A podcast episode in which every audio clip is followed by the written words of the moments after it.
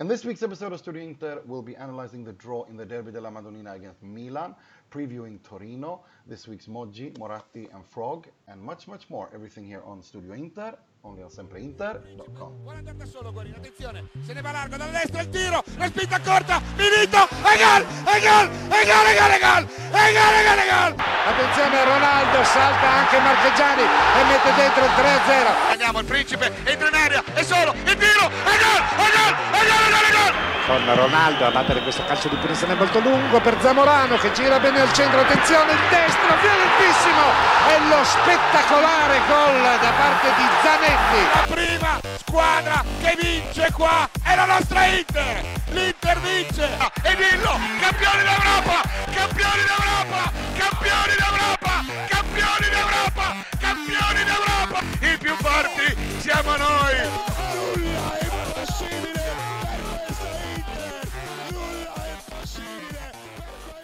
Benvenuti, bentornati to another edition of Studio Inter. I'm your host Nima Tavalloi, hoping everyone had a nice Easter and that you've recovered from the breathtaking derby game that we had last night, as we're recording on a Thursday. But that's something we've only done because it was Easter. For starting next week, we'll be back on our regular Monday, record on Monday, publish on Tuesday spot. But here to discuss and analyze the derby with me is the newest addition to Sempreinter's staff writing team, Mr. Will Beckman. Thank you, Nima. Good evening. Good evening. I'm properly one of you now. Yes, exactly. Although you sounded really like that was a somber good evening. Like, what? You sounded fucking gutted. Oh. Sorry. It wasn't intentional. Oh, that's good. And when things are good, when things are happy, we bring in our own Mr. Positivity, all the way from Dubai, Mr. Mohammed Nasser. How are you? Hey, guys. Great to be back on the pod. Good to have you back. And we are also joined by sempreinter.com's own lead tactical analyst, Mr. Mitchell Hayward. Welcome, Mitch. Hi, thanks for having me. It's good to have you on. We brought you on because you do all our tactical analysis for the site, and there was quite an important game last night that had quite a bit of tactical things that I suspect you would like to talk about. Where do you want to start? Well, there was a lot going on, I thought, in the match actually. I thought that Milan played. They set out to counter from the get go. That was quite clear to see.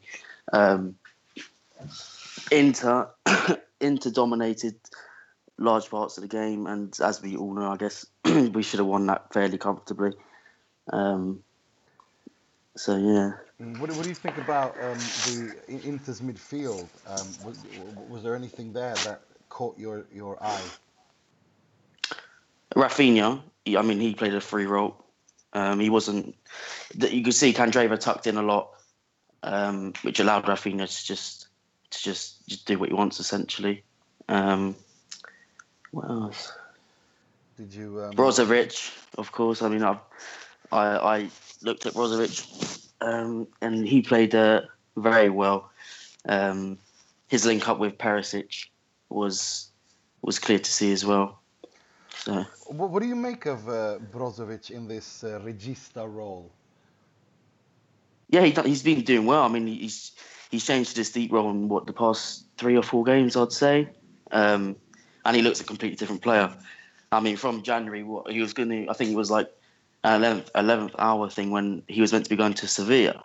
Yeah, he was almost on a plane over to Sevilla. Spalletti tugged him out of his seatbelt, took him off the plane at the last minute.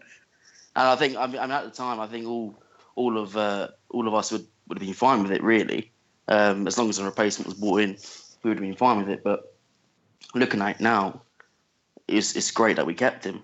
Mm. So he's been great. And he played well again. Yeah, yesterday he played very well. Everyone has said. I've said it 100 times on this show that for me, Brozovic has everything talent-wise to become a world-class player. But he doesn't seem to have the mentality or the brains. Luciano Spalletti has managed to bring life or you know, give Brozovic a brain implant. And that, to me, might be his, you know, might be his biggest feature yet, because he looks so comfortable in that holding role. It's like the most natural thing for him, and it's really interesting because that's a part of the pitch where we've struggled. I mean, Inter have been rumored, linked with so many different players, Torreira, to name one, in Sampdoria. But I mean, if Brozovic continues like this, Mo, do you think we should hang on to him next season, or should we cash in and try to bring someone new in? It's a difficult question because you really never know with Epic Brozo, no? So if the mental issues have worked themselves out and he seems to continue to be able to... I mean, consistency is always has always been his issue. So if he proves himself to be consistent for 10 games, like 3 and the remaining 7, then I guess it makes sense to keep him, because... This trio, Rafinha, Brozovic, and Gagliardini, has been by far our most effective midfield combination. I mean, we had some luck in the beginning of the season with Gagliardini, Vecino, and Valero, but the way these three are able to express themselves and flow freely between the roles, it's been the best midfield we've seen so far. So. It all depends. It's in his hands. If he continues to perform this way, then for sure we keep him. But if not, then he should go. Where do you stand on the Brozo issue, Will? Well, I remember a few weeks ago I compared him to a credit card number somehow, for the way that his performances went up and down. You know, one week he'd be a 7, next week he'd be a 3, and so on. But no, I mean, at the moment he's the answer. And you know, Spalletti said it himself on Saturday. He said, you know, if anything, I took too long to realise that was Brozovic's position. You know, and I should have realised beforehand, because he's given our play the kind of fluidity and the kind of he used the word pulizia, which is like sort of cleanliness, the sort of the rapidity of the attacking play that we could have done with a few weeks earlier when we were really struggling to create chances. So I mean, at the moment he's been exceptional. I think he was probably the best player, probably on the pitch. I mean, I think he may have been man of the match last night. I can't think of anyone else who was. Maybe Romagnoli or Miranda, maybe, but he was up there on the podium, if you like, of best players last night. And it's not the first game in the last few weeks that he's done that. So, you know, at the moment it's working brilliantly, and there's no reason to tamper with it. You know, he's also. One of the things that I've noticed in the last couple of games is that he's also improved Gagliardini's performances. You know, it's not just that he's been good; he's made the mechanism work better. So in that sense, it's been a really noticeable step up in the level of Inter's play. And you know, so when you talk about, you know, Cancelo improving, Rafinha having come in and found his physical condition, in the kind of increase in the increasing quality that we've been this team, it's also down to Brozovic. It's also down to the way that he's fitted in. As far as, you know, projecting ahead to next season is concerned, I don't know if I'd be comfortable with building a team around Brozovic as the playmaker. You know, if he plays like this well until the end of the season, and we had maybe 10 games in a row, then maybe you could consider it. But you know, there are so many of these, you know, Balkan players. You know, I remember something that I heard about the Croatian national team a few months ago. You know, I think it was Paolo Condò. He said, you know, the Croatians, they seduce you and then they betray you. You know, you can never really be sure that you can trust them. I mean, we've seen this with Perisic as well. Thankfully, he's back in his better form now. But I mean, I'm still a little nervy at the moment. I think this is a great period of the season, which may help Inter should they need to do so in the summer, to get a good fee for him. Because if we sold Brozovic in the summer, we'd get much more than we would have got in January. I mean, so you said he was going to go to Sevilla, but Sevilla weren't willing to buy him. You know, they were going to take him on loan with an option or something, which was like, I think it was about 30 million. I mean, I think we all thought, okay, great, he's going to leave for 6 months, but they're never going to pay 30 million for him. Looking at this Brozovic, if you're playing a midfield two, then you probably would, because he's been working really well, and you know, either Spalletti has found an option for next season, or he's valorized a player we thought had been lost. And is going to help the club get some money in the summer. But I wouldn't want to make that decision now. You know, I'd keep going with him for sure. But you know, I don't want to say that he's the answer yet. I think that this team has got a lot of a lot of question marks still over it, projecting towards next season in terms of midfield. But I think Spalletti deserves credit because you're right. I mean, we all saw the way that he was booed when he came off against Bologna. That wasn't 2 years ago. That was less than 2 months ago. And we thought this was, this had finished. He couldn't see the pitch ever again. And Spalletti knew that he had to recover him because we don't have an infinite number of options in midfield. So it just proves that, coaches have to always decide, by themselves. They have to do what they think and not let anyone else condition them, because if Spalletti had let all of us condition what he was thinking, he'd have excluded Brozovic and we'd have been still struggling. So he's done well to keep hold of him and sort of pull this unexpectedly brilliant player after him. Let's hope it continues. That's a really good point about Spalletti. Credit goes to him first, but the loneliness of that decision-making process and the cross that you have to bear once that decision doesn't work it's not easy. We take it for granted post fact, but it really isn't easy when you analyze the decision and its consequences beforehand. It's a brave decision. It's a gutsy decision to do that in that situation Inter we're in. And I think it's very typical, as you said, of Spalletti, because he's a very stubborn person, isn't he? He goes... Well, coaches have to be, to an extent. Yeah, but there's a difference between being an ass like Walter Mazzari and being stubborn like Spalletti. I mean, don't jinx this Sunday anymore. No, well, we're going to be nice to him. We're going to get to my favorite Mourinho quote about Mazzari, about how a donkey will never win the derby. But I think you may have just spoiled that one. Yeah, but I mean, it's true. I mean, that's pretty much what he called him. But I mean, no, but that's what I like about Spalletti, is that he's also very good at communication and communicating with the players. I mean, we were all wondering if he'd lost his mind a couple of weeks ago when he, after the Napoli game, went out and basically took the team apart. But he knew exactly what he was doing, because the following week they destroyed Sampdoria and then Hellas and then dominated against Milan. So, he's good at building a dressing room and maneuvering the dynamics of a dressing room. He's really, he's really good at that. When he gets it right, he gets it really right, and it seems to have worked really well at Inter so far, at least. Yeah, there was. Italian football lost a great figure a couple of weeks ago in Emiliano Mondonico, and he one of his last television appearances was on Sky Italy a few months ago, and he was being asked about sort of the solitude of the modern manager, and he was saying, the modern manager, whenever he starts listening too much to what other people are saying, is finished. You've got to be able to decide these things by yourself and to kind of isolate yourselves from everyone else, because ultimately, you have to be fully convinced in what you're doing. I think that's what Spalletti's been so good at. I mean, you're right. I mean, I use the example of Brozovic to highlight his sort of I suppose thick-skinnedness, if that's a word, which I don't think it is. But the other thing that none of us approved of was those comments.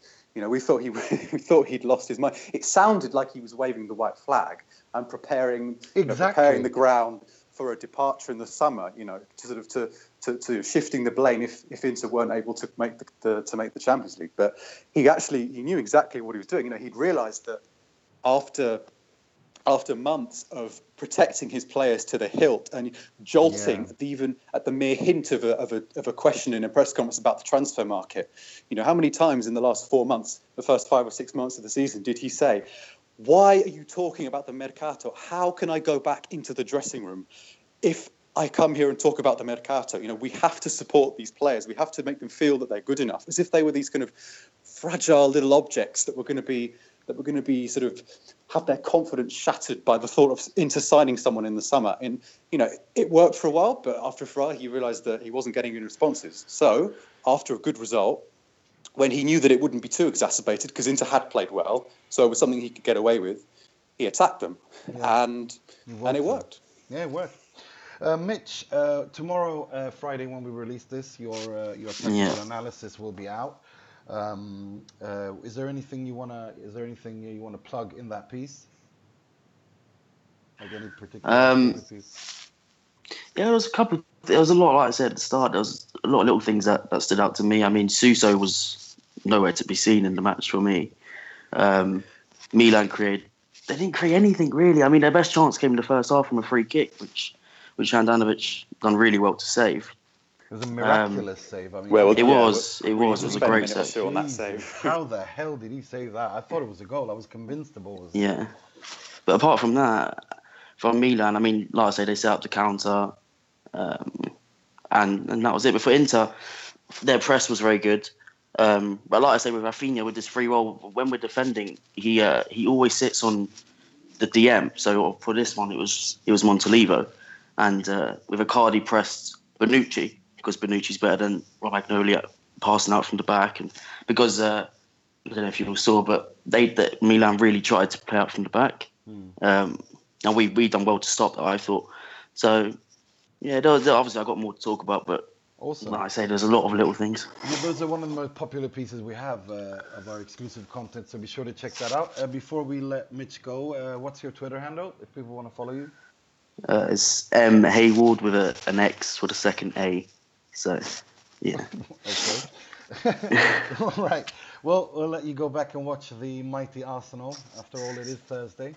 So go and watch them, and good luck in that game. And good to have you on, and looking forward to have you on at some other time. All right. And thanks for having me on. See you guys. Ciao. Right. Let's continue with the derby. We need to. There are issues we need to address, and we're going to get to the Icardi thing soon. But there's just one thing I wanted to bring up with in terms of the VAR, and the thing is, like, the offside goal. I mean, if you look at it strictly, it is offside. He is a fraction offside, and a fraction offside is offside. But my problem is not with that call itself. My problem is with the call previously, where Icardi was 1.5 yards onside, but the referee, the linesman pulled his flag, and they didn't allow the play to continue, and then used the VAR. You see, that's the consistency that annoys me with the VAR, and I think that's kind of what most people are annoyed with the VAR as well. The lack of consistency, that it kind of chops up a game. What do you think? If I may, yeah. If I may, go for it. I think overall, the VAR is a vast improvement on football without VAR. And as with any new system, there's always going to be hiccups, and there's always going to be problems and a learning process. And I think, me personally, I don't want to harp on VAR. I love VAR.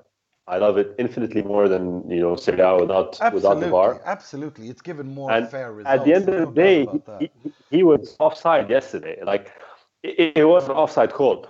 Does VAR mean that we're going to eliminate 100% of the bad calls? No. Does VAR mean that today you're like, does your right or the call that goes correctly not in your favor? That 2 months ago, something that didn't go in your favor incorrectly. It's not going to eliminate these scenarios. But overall, the Serie A is a far more just and level platform with VAR, and I love it for that. Mm. So I understand where you're coming from. Like, I'm not like you're not. I know where you're coming from, but from where I stand, I feel like it's. Like, I don't want to harp on this. I don't want to be a Simone Inzaghi on this. I want to like. I think it's impossible. Love the VAR. Yeah, man. Love the VAR. And at the end of the day, yesterday was unfortunately by 3 centimeters, maybe. So. It was Icardi was offside, and they had to rule it out. And what are you going to do? If they looked and they saw and he's offside. Well, yeah, this is what I mean. That I think they need to improve to next season is to kind of resolve these inconsistencies, because in that case, I mean, then if you want to stretch it out to the extreme, then you really don't even need a linesman there. You just have the VAR there. You know what I mean? In a way, that could be the end result. But what I'm saying, I don't know. I think they need to find a good way so that we don't have situations where Icardi is adjudged to be offside when he isn't, and then he's judged to be onside when he isn't. Do you know what I mean? Like, there's this kind of, either let the game go on or don't let it go on. You know what I mean? Like that kind of thing. And I think, But I think the criteria is a goal scoring, not opportunity, like a goal scoring event. Yeah. So if he's incorrectly judged offside, but he never scored the goal, so it doesn't matter. It's not like it was a goal and then we go back and he was onside, you know. And there's always going to be that cusp somewhere. The line has to be drawn somewhere in the sand. Yeah, and sometimes the cookie crumbles this way, and sometimes it goes that way, you know. Fair enough. Let's move on then to the game itself. The game itself. And did you expect? I mean, I got to say, I was a little bit surprised. I mean, obviously, I you know, having watched Milan and Inter these past few weeks, I did not expect Milan to play so defensively against Inter, especially after having watched them against Juventus, where I thought they played really, really well. But this game seemed a little bit more like Inter were the ones who were 8 points behind and had to win, whilst the Milan were defending a lead, where it was the exact opposite. And I was a little bit worried at times that maybe this would, you know, obviously given the amount of chances Inter created but never managed to score, I just the longer the game kept going on, I was worried that this will come and bite us in the ass. Now, thankfully, it didn't. But I gotta say, I was a little bit surprised that Inter were the team that Gattuso decided to play such like defensive counter-attack football. Were you surprised, Will? Well, yeah, I was at the time, but then kind of looking back on it, I think it makes more sense. You know, one of the clear trends of Milan's last few games has been that they have been that they've kind of hit the buffers from a physical point of view. You know, they've had this incredible fight back in the last 2 months where they've been going at 100 miles an hour in every game.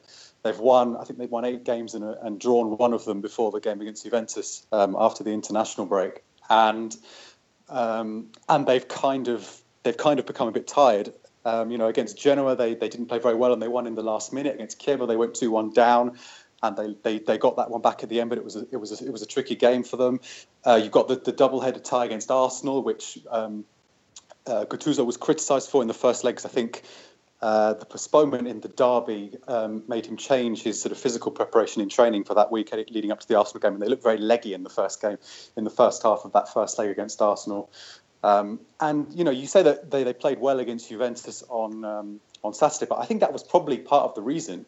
You know, one of the reasons a lot of Inter fans were pleased this game was rearranged for this day was because it came 4 days after the Juventus game. And, you know, even in the Juventus game, Milan eventually lost it for a physical dip in the last half an hour. You know, Gattuso after the game was, he said the difference between us and Juventus was their physicality. You know, Çalhanoğlu hits the bar and plays brilliantly for 70 minutes. But then, you know, with 10 minutes left, he loses the ball. And instead of sprinting back to get back into position, he stops and sort of argues with his teammates. And then, lo and behold, Khedira crosses and Cuadrado scores from the position that he should have been in at the far post. You know, so Milan just, they didn't quite have the intensity to finish that game out. And I think that was what was expected. I think that's why he did it. You know, it was similar to the first half of the first derby where Milan were really deep and didn't do anything at all for 45 minutes. And then in the second half, they came forward and sort of blitzed Inter for 20 minutes and could have scored more than the one goal they scored in that period. But I think it was probably a decision. You know, Gattuso said after the game, after last night's game. You know, we've been running for 3 months, and now there are several key players who are struggling a bit more, and they haven't got the same kind of spark, the same physical energy that they had before. So I think it was probably a decision to be cautious for the first half, not drain yourself of energy, and then hope for something on the break. But as you said, you know, it didn't. That moment never really came. You know, there was a goal that Cutrone scored, which was offside. What a finish that was! I mean, yeah, it was a very good finish. He's good. That kid is damn good. He's a very good player. You know, he's still incomplete, but he's got a lot of good technical ability. So yeah, I think that was why I think Milan were I think Gattuso was conscious of the difficult moment Milan were in, and try to adapt to it. And I remember when we spoke about the Fiorentina game a couple of months ago, when Inter looked like they were split in two when they were trying to press. Mm. And one of the things that I think we mentioned on the pod was, if you haven't got the physical condition to go at the team and take them high up the pitch, then don't do it. Be aware of the moment you're living. And I think that's probably what happened. I mean, talking about the game itself, there's been a strange kind of disconnect between lots of the media reaction scene. I was watching a program last night where they were talking about the derby, and they said it was really, it was really poor quality. It was dull. There were two teams that really slow, not a good spectacle. Which is nothing compared to the Champions League games. Italian football is bad. Blah blah blah. And then I was listening to some other people today and saying, I really enjoyed it. It's been the first time that I thought it was a lot. I thought it was quality. It was intense. It was hard fought. I'm not sure where I sit on that, but I thought it was a good game. I didn't think it was the same. I don't think it wasn't the worst 0-0 draw that I've ever seen. You remember the 0-0 draw that we had 3 years ago with Mancini? That was awful. That game in 2015. This was a much better derby, and this was a game between two sides for whom the worst is behind them for both of these teams. There were a lot of errors. There were a lot of sort of technical mistakes and bad decisions, but I didn't feel like it was a kind of poor quality game. I'm still not sure quite how I marry those two opinions up, but I'm convinced that there were good ideas. I thought Inter played really well for some periods, and Milan had 10 minutes at the start of the second half where they were on top. So I don't know. It was interesting. I was surprised. I did fear that Inter would lose the game, but we have to remember that a lot has changed since the day that the derby was supposed to be played. All the talk heading into this match was how the tables had been turned since the last game. Milan were really good favourites there. Inter were lambs to the slaughter. We were on that pod a month ago with Adam Summerton saying, we were fumbling around looking for things that we could maybe be optimistic about. We said that a 0-0 draw is pretty much all we can hope for.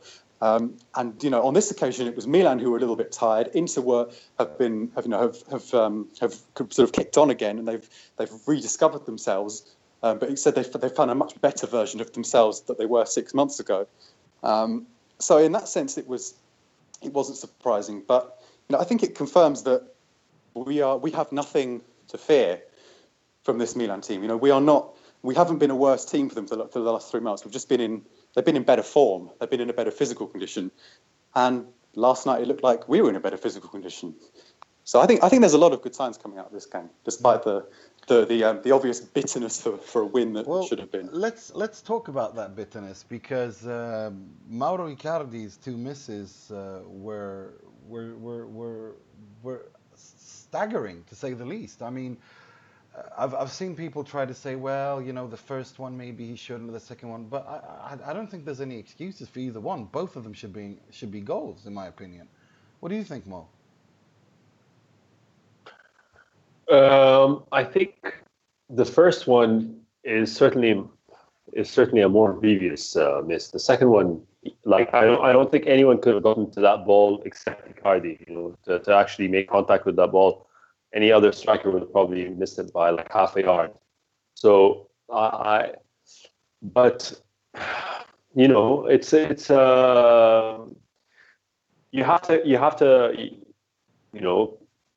have to be honest in your critique with theirs, regardless of who they are, but that first goal would have been called, would have stood had there not been VAR. So. I don't know. It sucks, but shit happens. I don't want to harp on too much about it. It's happened. It's happened many times. Vieri against us, for us. Vieri missed absolute sitter when I was in Italy. It was 2001, 2001 season, where he missed against Juventus, an absolute sitter. And then Samuel Eto'o, I think, did something like that 2010, 2011. I think it was against Juve, or was it against Milan again? I can't remember. But this was twice in one game as a captain, and look, he's bound to get criticized. The way I see it is, sure, of course, he's going to get criticized. Not by me, he's going to get his fair share of criticism from everyone, from Milan fans, from Icardi haters, from the anti-Icardi squad in Inter Tifosi, whatever. But not from me. I'm like, it is what it is. It's not like he set out to miss these passes. Of course not. That's not. You know, it's not like he didn't give 110%. He stretched his leg out, to try and. Hello. Yeah, I'm here. We're here. Yeah, I know. It told me that connections. Yeah. So, Will, what are your 2 cents on this? Well, I mean, there is no explanation for it, but other than that he's a human being, he spent the last 6 months waking up an alien and, scoring from his first shot on goal and making our matches a lot easier, and I'm not going to get on his back if, once he doesn't do that, you can't blame him for being human. And obviously he's going to be criticised for this. And the front pages are not front pages he's going to be laminating on his wall, because the Gazzetta front pages was Icardi si mangia il derby. Icardi devours the chance to win the derby. Yeah, but look, I mean, he completely he won the first derby by himself. Look, and if we look at absolutely. And the flow of that derby, was probably a derby that Inter deserved to win less than this one. Can I just say something here? Look, I think there has to be a middle ground. Like, there has to be a middle ground between Icardi is shit, Icardi is always amazing.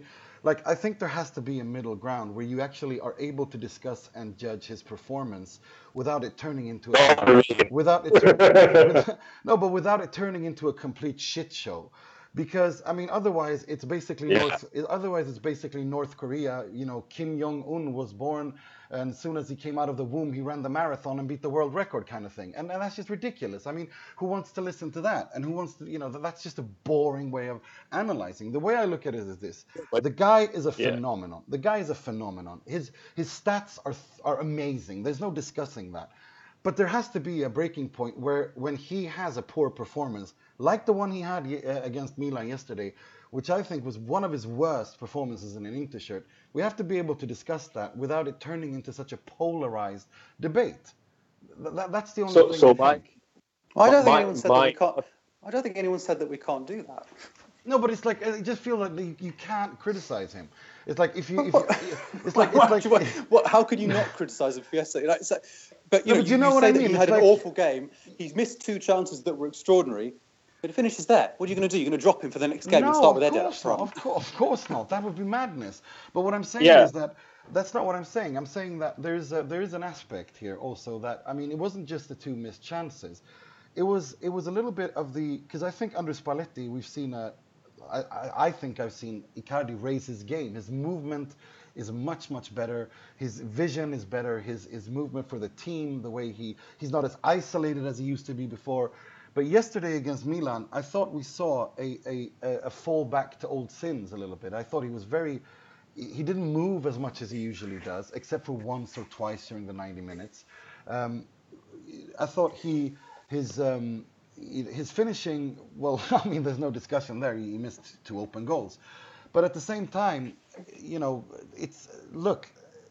I don't want to create something bigger than it needs to be here. But at the same time, he's the captain of Inter, okay? And with that comes a lot of responsibility. With that comes a lot of expectation. When you have your captain as your striker, it's expected of him to not miss 2 open goals in the derby when you can pretty much...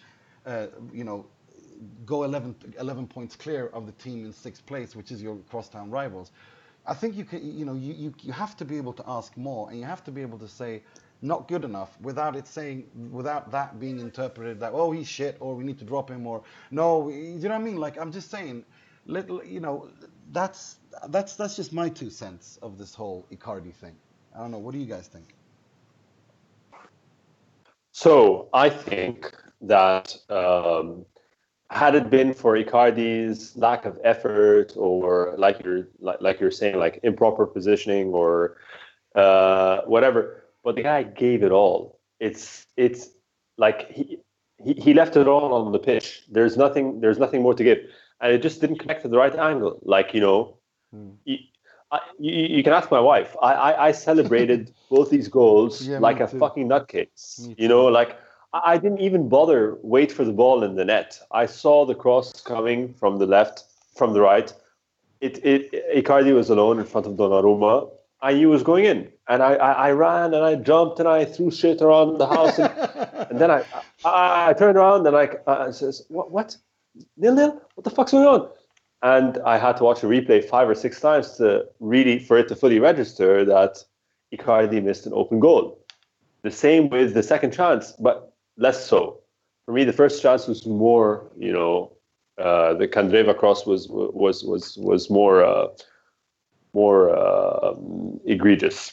Mm. But it is what it is. There's been so many times when the opposite has happened, and if we can't cut him slack now, it's not like we're saying let's never criticize Icardi. Of course, we're saying these are crazy misses. It's absolutely out of character, out of stature, out of whatever. But if we're not going to cut him slack now, then when are we ever going to? Like this, he's fundamentally like the I remember that we were going to do the podcast a couple of weeks ago. And it didn't work out. There was this huge tram thing at Gothenburg, and that day, it was the day after the Sampdoria game, and Inter had released a couple of Hall of Fame videos on the YouTube channel, and then a compilation of the Icardi's 100 goals. And I watched these 100 goals, and honestly, it gave me goosebumps that we are blessed to have this guy on our squad. He's played with the worst of the worst. Yep, that's true. In the worst conditions, that doesn't, and he stuck with us. I'm not, yeah, but that goes without saying. All of that is true. I'm just saying that as a captain at Inter, there are, Inter is a big club, or at least despite the results, I think Inter is a big club. I think we all do. And at Inter, at clubs like Inter, Milan, Juve, Real Madrid, Man United, no matter who you talk about, when in that position, I mean, Zlatan Ibrahimovic is a divine player. I love the guy, but there's no discussion that when it came to the Champions League, every year of his career, when he was supposed to step up, he choked. He choked every single time. Yeah. He choked every single time. Now, with PSG, he choked. With Inter, he choked. With Milan, he kind of choked. With Barcelona, he never got to play, really. I mean, you know what I mean? So that I'm just saying that there has to be a little bit of nuance in the debate. And with I think with Icardi yesterday, I think he choked. Like there's no one. Yeah, sure, the ball can bounce. It was wet. It was raining heavily. The pitch was incredibly fast. It was really heavy. The ball was like a pinball machine at times, and that's why a lot of these technical mistakes were made, if you ask me, because it was absolutely pouring down. But at the end of the day, there's no excuse, because this guy's stats, he himself has raised the bar so high for us to demand so much of him, because he's scored, like, what is it? He scores on every 1.5 touches in the penalty area. Do you know what I mean? When you have those insane stats, when you've scored 104 goals, when you've scored so much, then you automatically raise the bar.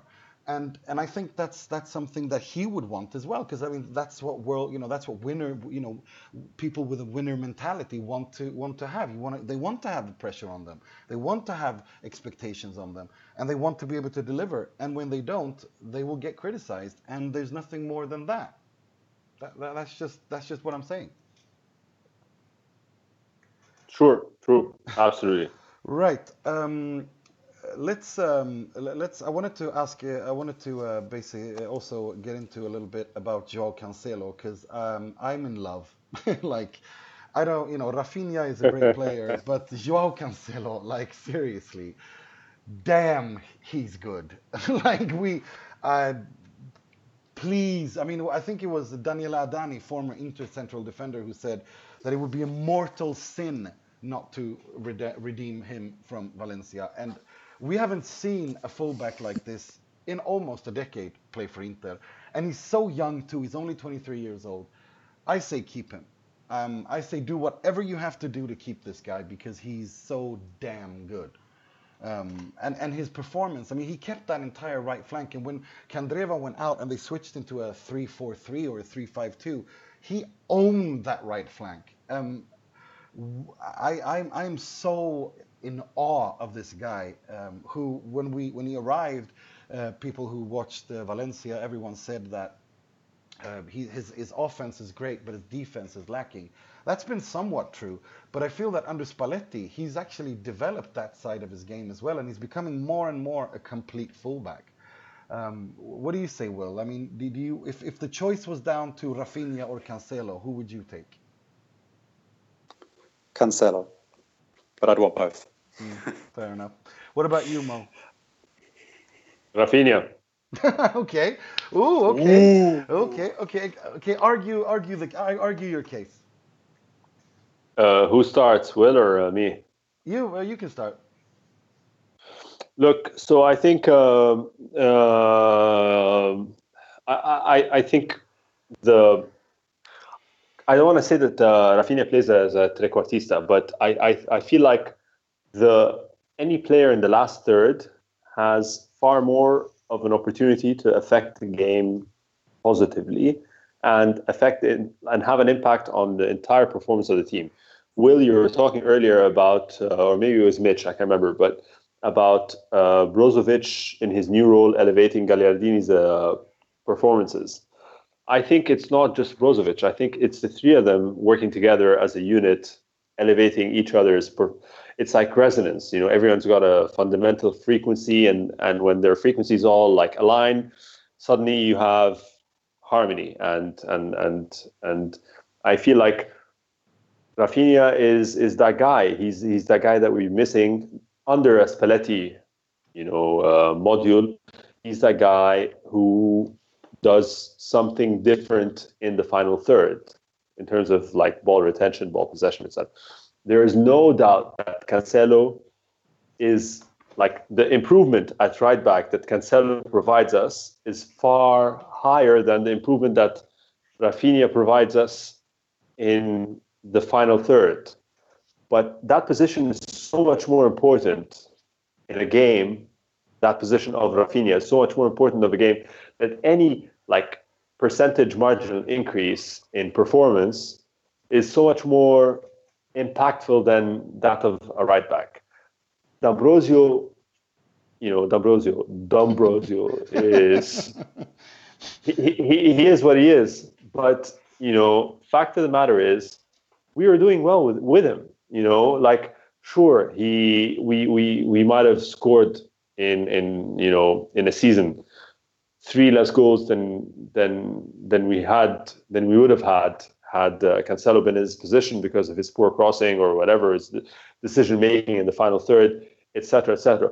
But as a right back, he did the nuts and bolts stuff well enough. He defended, he blocked, he passed the ball 70% of the time correctly, and that's all you needed from him. What Cancelo gives us is he gives us that Maicon thing, that threat behind Candreva, and he allows Candreva to cut in behind under Icardi. He's freed Candreva up. That's what Cancelo has done most profoundly. But in terms of overall module, I feel like the fact that Rafinha now exists in that final third has done so much more in terms of like the entire team balance than Cancelo has. But again, like Will said, I take both, but gun to head, I'd probably pick Rafinha. I want both. Well, Will, argue your case. Look, there is no scenario, there is no set of circumstances that could sort of come together over the next 2 months that could justify Cancelo not being an interplayer that this time next season starts. It is number one priority on the list, more than completing the other sections of the squad that need completing. I'm going to echo what Paolo Condò said today. You cannot lose Cancelo. Right? There's a scenario in which Inter doesn't have Cancelo next season cannot exist. Right? He basically allows you to play with 12 men because he does so many different things. He's so he's. I mean, you See, I've lost my words. I'm just stumbling because I'm so dumbstruck by what we've got at right back. No, look, it's interesting what Mo said about the number 10 being the most a more important role in an absolute sense than a right back. I'm not entirely sure that I agree, although there's no denying that Inter's problem this season for the first 6 months was that they didn't have a number 10, and now that they've got something that sort of resembles a number 10, if not completely resembles one. I think Cancelo has been crucial. I mean, if you were to pick one sort of symbol, one face to represent the new Inter that's come in the last couple of months, it has to be Cancelo. I mean, Cancelo is he's a right back, but he's not just a right back. He's also a trequartista. He's also a winger. He's also a mezzala because he's also he does so many different things. And the thing that differentiates him from Maicon is that Cancelo comes into midfield and helps Brozovic with Inter's playmaking, like Dani Alves did last season at Juventus, like Guardiola does with his fullbacks. He gives you that. I mean, you think about, if we're going to talk about the importance of a trequartista, look at Inter's third goal against Samp, the Icardi back heel. Who plays that ball to Perisic on the wing? It's Cancelo, because he's run inside and played a through ball with his right in the number 10 position. He has all these different qualities that enables you to play with 12 men, essentially. And right backs like this are very rare. Fullbacks are very important in the modern game, because of the way that the game has developed. There's a lot less space. There are a lot of teams that don't let you play with your playmaker because they press them. They press your best ball-playing centre half. And so often, the stats tell you that the fullbacks are often the players that touch the ball most because they've got more space. If you've got a fullback that you can do all these Veronicas and flicks and tricks and passes and always has a qualitative option, rather than just a sort of a banal pass sideways to your centre half, then you have to try and make the most of that, because Cancelo is special, and he won't be a world beater. I mean, he was sent off in his last game for Portugal. So, but in Serie A, he's priceless. He's so much better than D'Ambrosio doing that. I mean, D'Ambrosio tries, but it's not the same. We are so much less dangerous without Cancelo, and you see it now that you have him. I can't imagine that the Inter could let this slip. I mean, I don't know if they'll be able to try and get a discount on the price. I don't know, but even if it stays at 35 million, you can't let this guy slip through your fingers. He's got such good technique. He's Cancelo. I just love him. All right. I think. Okay. I'll let the listeners. We could go on for another couple of minutes. Yeah, but we'll stop there. We'll let the listeners decide. Who they think should who Inter should keep. Tweet at us using the Studio Inter hashtag and let us know who you think if the choice was between Rafinha and Cancelo, who would you choose and why? I mean, Cancelo is tactically. The other thing I wanted to mention is that one of the things that interests have changed in the last few weeks, we say that when things go wrong, it's up to the coach to find new solutions. Spalletti's found one, because Inter attack with a back three now. Yeah. They play, when they attack, they play the same 3-4-2-1 that he had at Roma last season, because Candreva comes inside. There's a double trequartista behind Icardi. D'Ambrosio comes in, sort of tucks in a little bit, and Cancelo goes wide, and it creates more unpredictability. So that's something that I've been seeing a lot in the last few weeks. So, he's been really important, and with someone like such as D'Ambrosio, it's not quite the same. So that's another thing I want to mention. Before we leave the derby, I wanted to ask. I want us all to name who we thought man of the match was. Mo, who do you think was the man of the match? For me, it was Brozovic. Cool. You will? Brozovic. Hang on, are we saying who I think should be man of match or who's been voted man of match? No, who you want it to be? Like, who's it for you? Well, I think we should reward Brozovic, because although Miranda was exceptional, but if we spent half an hour saying we were surprised that Milan was so bad, then I don't think we can really pick one of our centre halves as man of the match. So I'm going to say Brozovic. For me it was Cancelo. I thought it was fantastic throughout the game. I thought it was absolutely brilliant. On Sunday at lunchtime, it's a lunchtime fixture, 12:30, 12:30 CET. Inter travel for the first of two very difficult away games at the Stadio Olimpico Grande Torino against Walter Mazzari's Torino, who under Mazzari have gotten a little bit of a seemed to have gotten a little bit of a renaissance before they fell down, had some poor results, and then they've started winning again. This is a game I fear a lot because Mazzari, if we put aside his abysmal tenure at Inter and everything surrounding that whole dreadful period at the club, he's shrewd in these games and in these situations. And playing against a coach like Spalletti, who likes to have possession and likes to put pressure high up, is something that suits Mazzari really well. I'm a bit worried.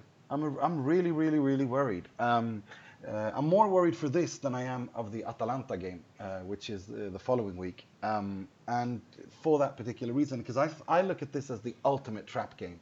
It's Mazzari, it's Torino away.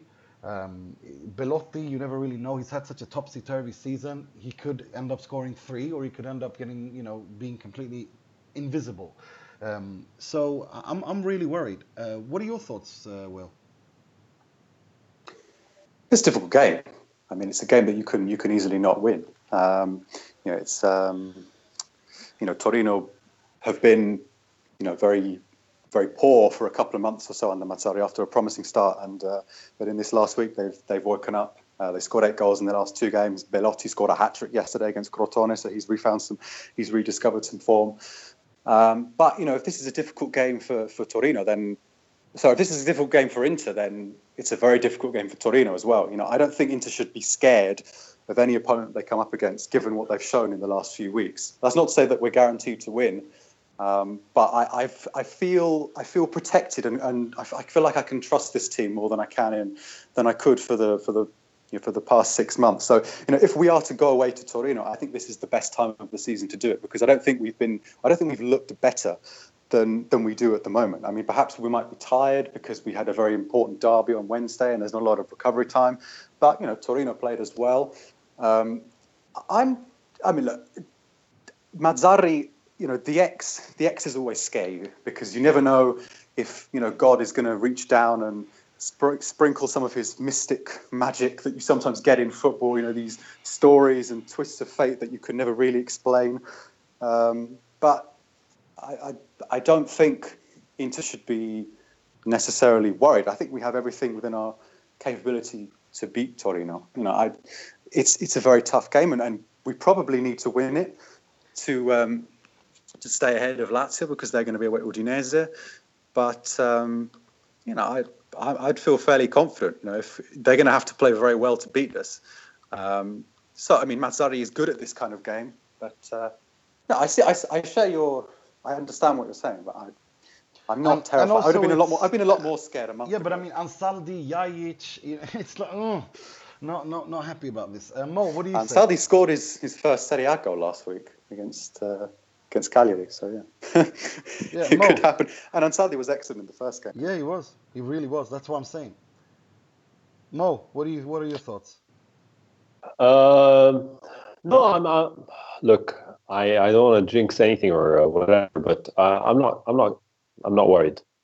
I think, like Will said, this is the best time to be fit. Like, it's unfortunate that we have technically three away games with the Derby in a row. But if there was any point in the season where we would take these games, it would be now. And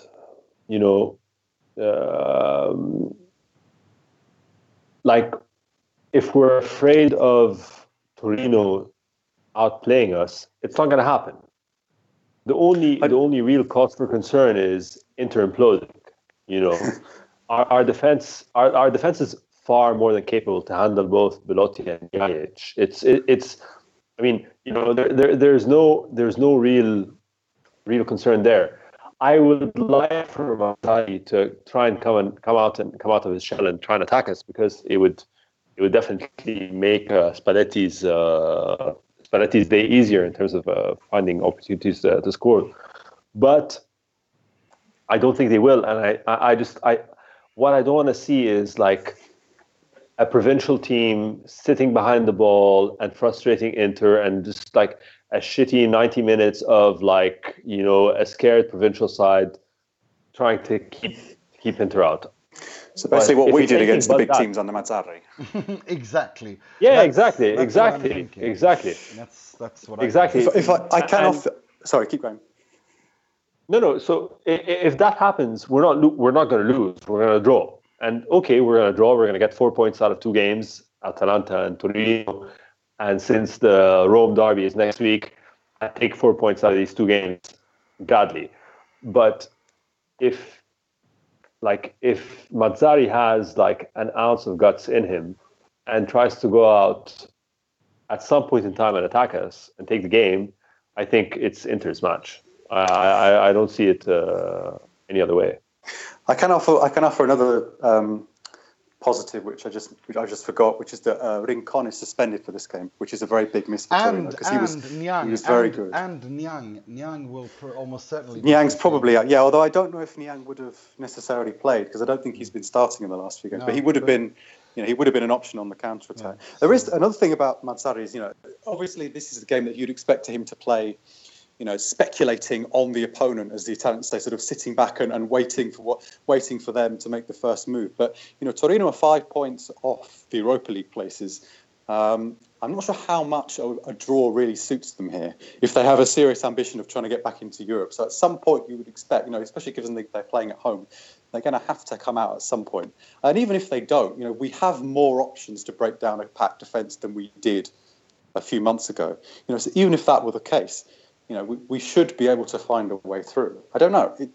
It's a dodgy game. It's lunchtime. I see completely what you mean about this being dodgy and risky, but it is. But it's as low risk as it could be, as a game like this could be, because we're in a absolutely very, yeah. Listen to what Spalletti said. Exactly. He was really happy after the game on Wednesday. He said at the start of the season, you kept on asking me if we'd been playing well, despite the fact, and I kept saying no, because even though we've been winning, we've not playing very well. Now I've got a team that plays good football, that knows when to slow down, that knows when to speed up, that knows when to go wide, that knows when to keep it narrow, that has kind of maturity, that has great sort of moral values. He seems like he has the situation under control, and that makes me relatively comfortable. I mean, these are 2 decisive games. Let's not kid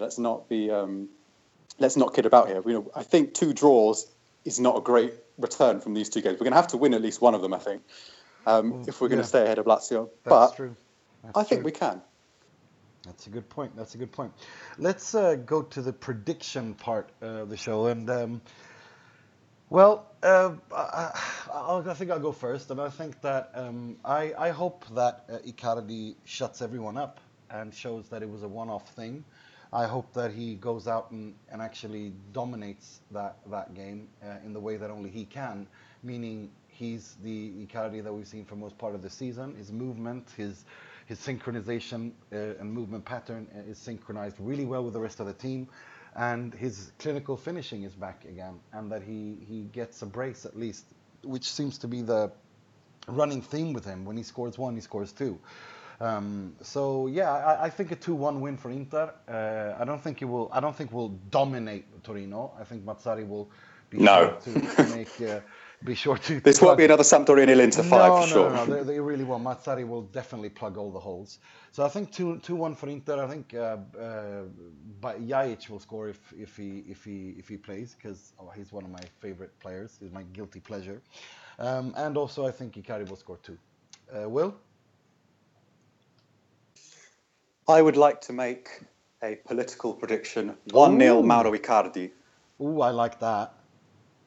I really like that. 1-0 Mauro Icardi. Lovely. I like the fact that we've kept 5 clean sheets in a row, because we haven't done this since 2005. I don't know when the last time we kept 6 clean sheets in a row was, but... Well, actually, I do, because it was on that occasion, but I don't think that really counts, because that 6-game run was the last 5 games of 2004-05 and the first game of 2005-06, and as far as I'm concerned, that doesn't count. It has to be in the same season. So this will be impressive. If Mazzari spends 90 minutes behind the ball, then we can definitely keep a clean sheet. Yeah, agree. Hope you're right. I don't care as long as we win. Mo. Yeah, I'm a hybrid of both of your predictions. I think it's a clean sheet. So, all predictions are based on certain givens. The given that I'm using is there's no implosion, there's no, you know, whatever. Torino Winter was the game where our season collapsed last season. I just remembered that, the 2-2 draw. That Fiorentina game when Handanovic caused a penalty in the first 5 minutes under Mancini.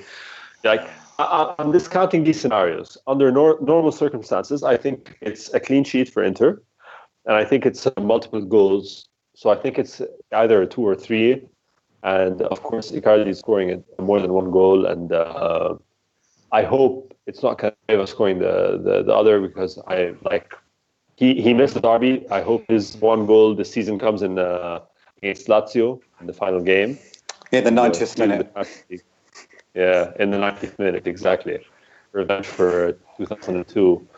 But yeah, I think it's Icardi and maybe Perisic, maybe someone else from midfield. Okay. So but I think it's... Nobody other than Icardi or Perisic has scored for us since the 24th of February. So if we're going to win 3-0, it's probably those two. Yeah. Okay, right. So there you have it. We'll see who's right next week. Let's move on to the part of the show where we pay tribute, rip the piss out of, and criticize someone or something heavily in the world of football. Starting with the Frog of the Week, which will be presented by Mr. Will Beckman.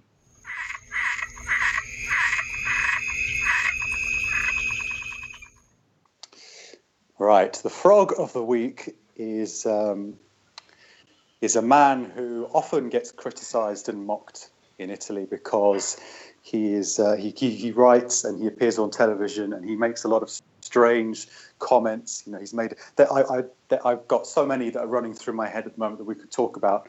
But there was one thing in particular which he said a year ago, which has come back to bite him this week. I'm talking about Mario Sconcerti, by the way. He used to be the director of Corriere dello Sport, and I think he was at Fiorentina for a couple of years, and now he's kind of, he writes for Corriere della Sera, and he was on Sky Sport for a few years, and he sort of, and now works for Rai, which is the state broadcaster. But he wrote something very peculiar about Cristiano Ronaldo a year ago, which was quite spectacularly disproved on Tuesday evening when Cristiano Ronaldo single-handedly eliminated Juventus from the Champions League, barring some kind of ridiculous miracle in the second leg. It was after the Juventus beat Monaco in the second leg of the semi-final of the Champions League last year, and he was talking about how Juventus' success in that last season's Champions League was down to their attacking strength. And he said, Juventus have the best players in Europe. I fear that Cristiano Ronaldo would be on the bench in Turin if he ever decided to move there. No, actually, he didn't. He said he would either play as the Tornante or he'd be a reserve. Jesus Christ. That didn't age well, did it? That did not age particularly well. Jesus Christ. Yeah, fair enough. Right. Let's move on to something slightly more positive. This week's Moratti, which will be presented by Mr. Mohammed Nasser. Oh my God, he is beautiful! He is beautiful! Yeah! Yeah, my Moratti of the week has to be, we've spoken about him all podcast long. It's Brozovic. His renaissance is partly owed to Spalletti. He's finding his position and all, but kudos to the guy. He's been the missing piece in the midfield puzzle. He's performed consistently well for 3 games in a row right now, and man of the match, at least for me, in the derby. No one performed over the 90 minutes better than he did, and Epic Brozo onwards and upwards. Mm-hmm. Nice one. I agree with that. Wow. I think for me, Brozo. I think Spalletti's. If this is a permanent thing, I think that would be Spalletti's greatest miracle. Is to be able to get out. You know, finally be able to get out, because the pool. The talent has always been there. It's always been a question of mentality and attitude. And if Spalletti can get the best out of this guy, then we have a world-class player on our hands, and that would be one of the greatest achievements, I think, in terms of man-management that Spalletti has ever done in his career. I was just wondering, Brozovic has been the Moratti now, and he's also been the Frog. Because you remember a few months ago I was talking about his cafe bar. Yeah. Has anyone ever been all three before? No, but so I think so Brozovic, if Brozovic is a Moji in a future podcast, I think, hang on, he's been the Moji, because when he's applauded the fans, ironically, I think he was the Moji. Oh, was he the Moji that week? Yeah, I think so. I'm not sure, but I do have a... Oh, I don't remember. Okay, maybe he was. I have a vague memory, but I do have a feeling that if there's anyone in this world who can pull that feature off, it's him. A very special triplete. Oh, yes. For a very special guy. Right. I just want to say, before I forget, you said you were going to tell us about your favourite Mourinho quotes about Mazzari. Don't forget that. Do you want to say that now, or do you want to say that after the Mochi? I mean, it was, wasn't it when Mazzari, I can't remember, was it De Laurentiis and Mazzari, was during the 2009-2010 season. They had been, as always, everyone in Italy tried to rough feathers with Mourinho, but he doesn't start conflicts, he ends them.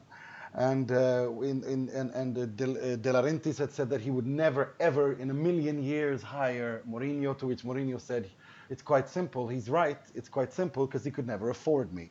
And when he spoke about Mazzari, because I can't remember exactly what Mazzari had said, but then Mourinho turns to the camera, he'd criticized Mourinho for something, and Mourinho basically says that Mazzari is in the coaching world, is the coaching world equivalent of a donkey, because a donkey will always be a donkey and will never win the derby.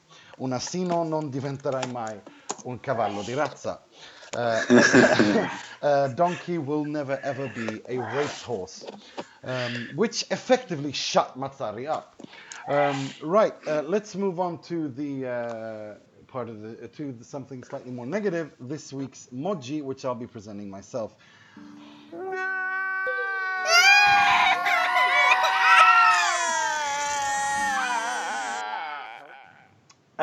This week's Moji comes from a story reported by Corriere del Mezzogiorno, which is belongs to the Corriere della Sera, but it's more locally based in the south, in the south of Italy. And I'm just going to translate what it says here. Exorcist priest arrested, Moji called to witness. Quote, Don Barone has important connections in the Vatican. Don Michele Barone, and again, I'm not making this up, is an exorcist, is a priest and exorcist of Casertano, and he's been arrested for treating a 13-year-old, for maltreatment of a 13-year-old who he thought was possessed by the devil. And he's been doing these exorcisms for quite a long time because he's been protected by the Vatican. However, he is not only protected by the Vatican, he also has some VIP friends from the world of football and TV, namely Mr. Luciano Moggi, who was interrogated by the police in connection to this to give information if he could shed some light on the investigation, to which Moggi basically said, he's a person who I respect, I have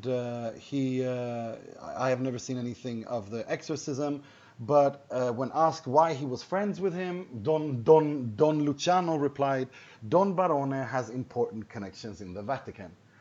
Now, I don't know, I can't choose which part of this story for me is the Moji of the week. Is it the exorcism in 2018? Is it the torturing of a 13? Is it the torturing of a 13-year-old being possessed by the devil? Is it Luciano Moggi having no scruples and morals and hanging out with this guy? Everything about this story makes my skin crawl. So how about all of the above? All of the above, exactly. I was going to say all of the above, from the people in the Vatican who protected this guy to the exorcism priest to Moggi. They are the Moji of the week. Right, that's all we had time for this week. I'd like to thank Mitch for joining us. Don't be sure to check out his tactical analysis of the Derby della Madonnina on sempreinter.com. And I'd also like to thank you, Mo. Hey, guys. Always good to be back. Yeah, it's good to have you. Don't be a stranger. Make sure it happens more often now. For sure. And I also like to thank Mr. Will Beckman, as always. Thank you, Nima. It's been a pleasure, and Forza Inter. Of course. And until next week, I'm your host, Nima Tavalloi, wishing you a good weekend, un buon weekend, e sempre e solo Forza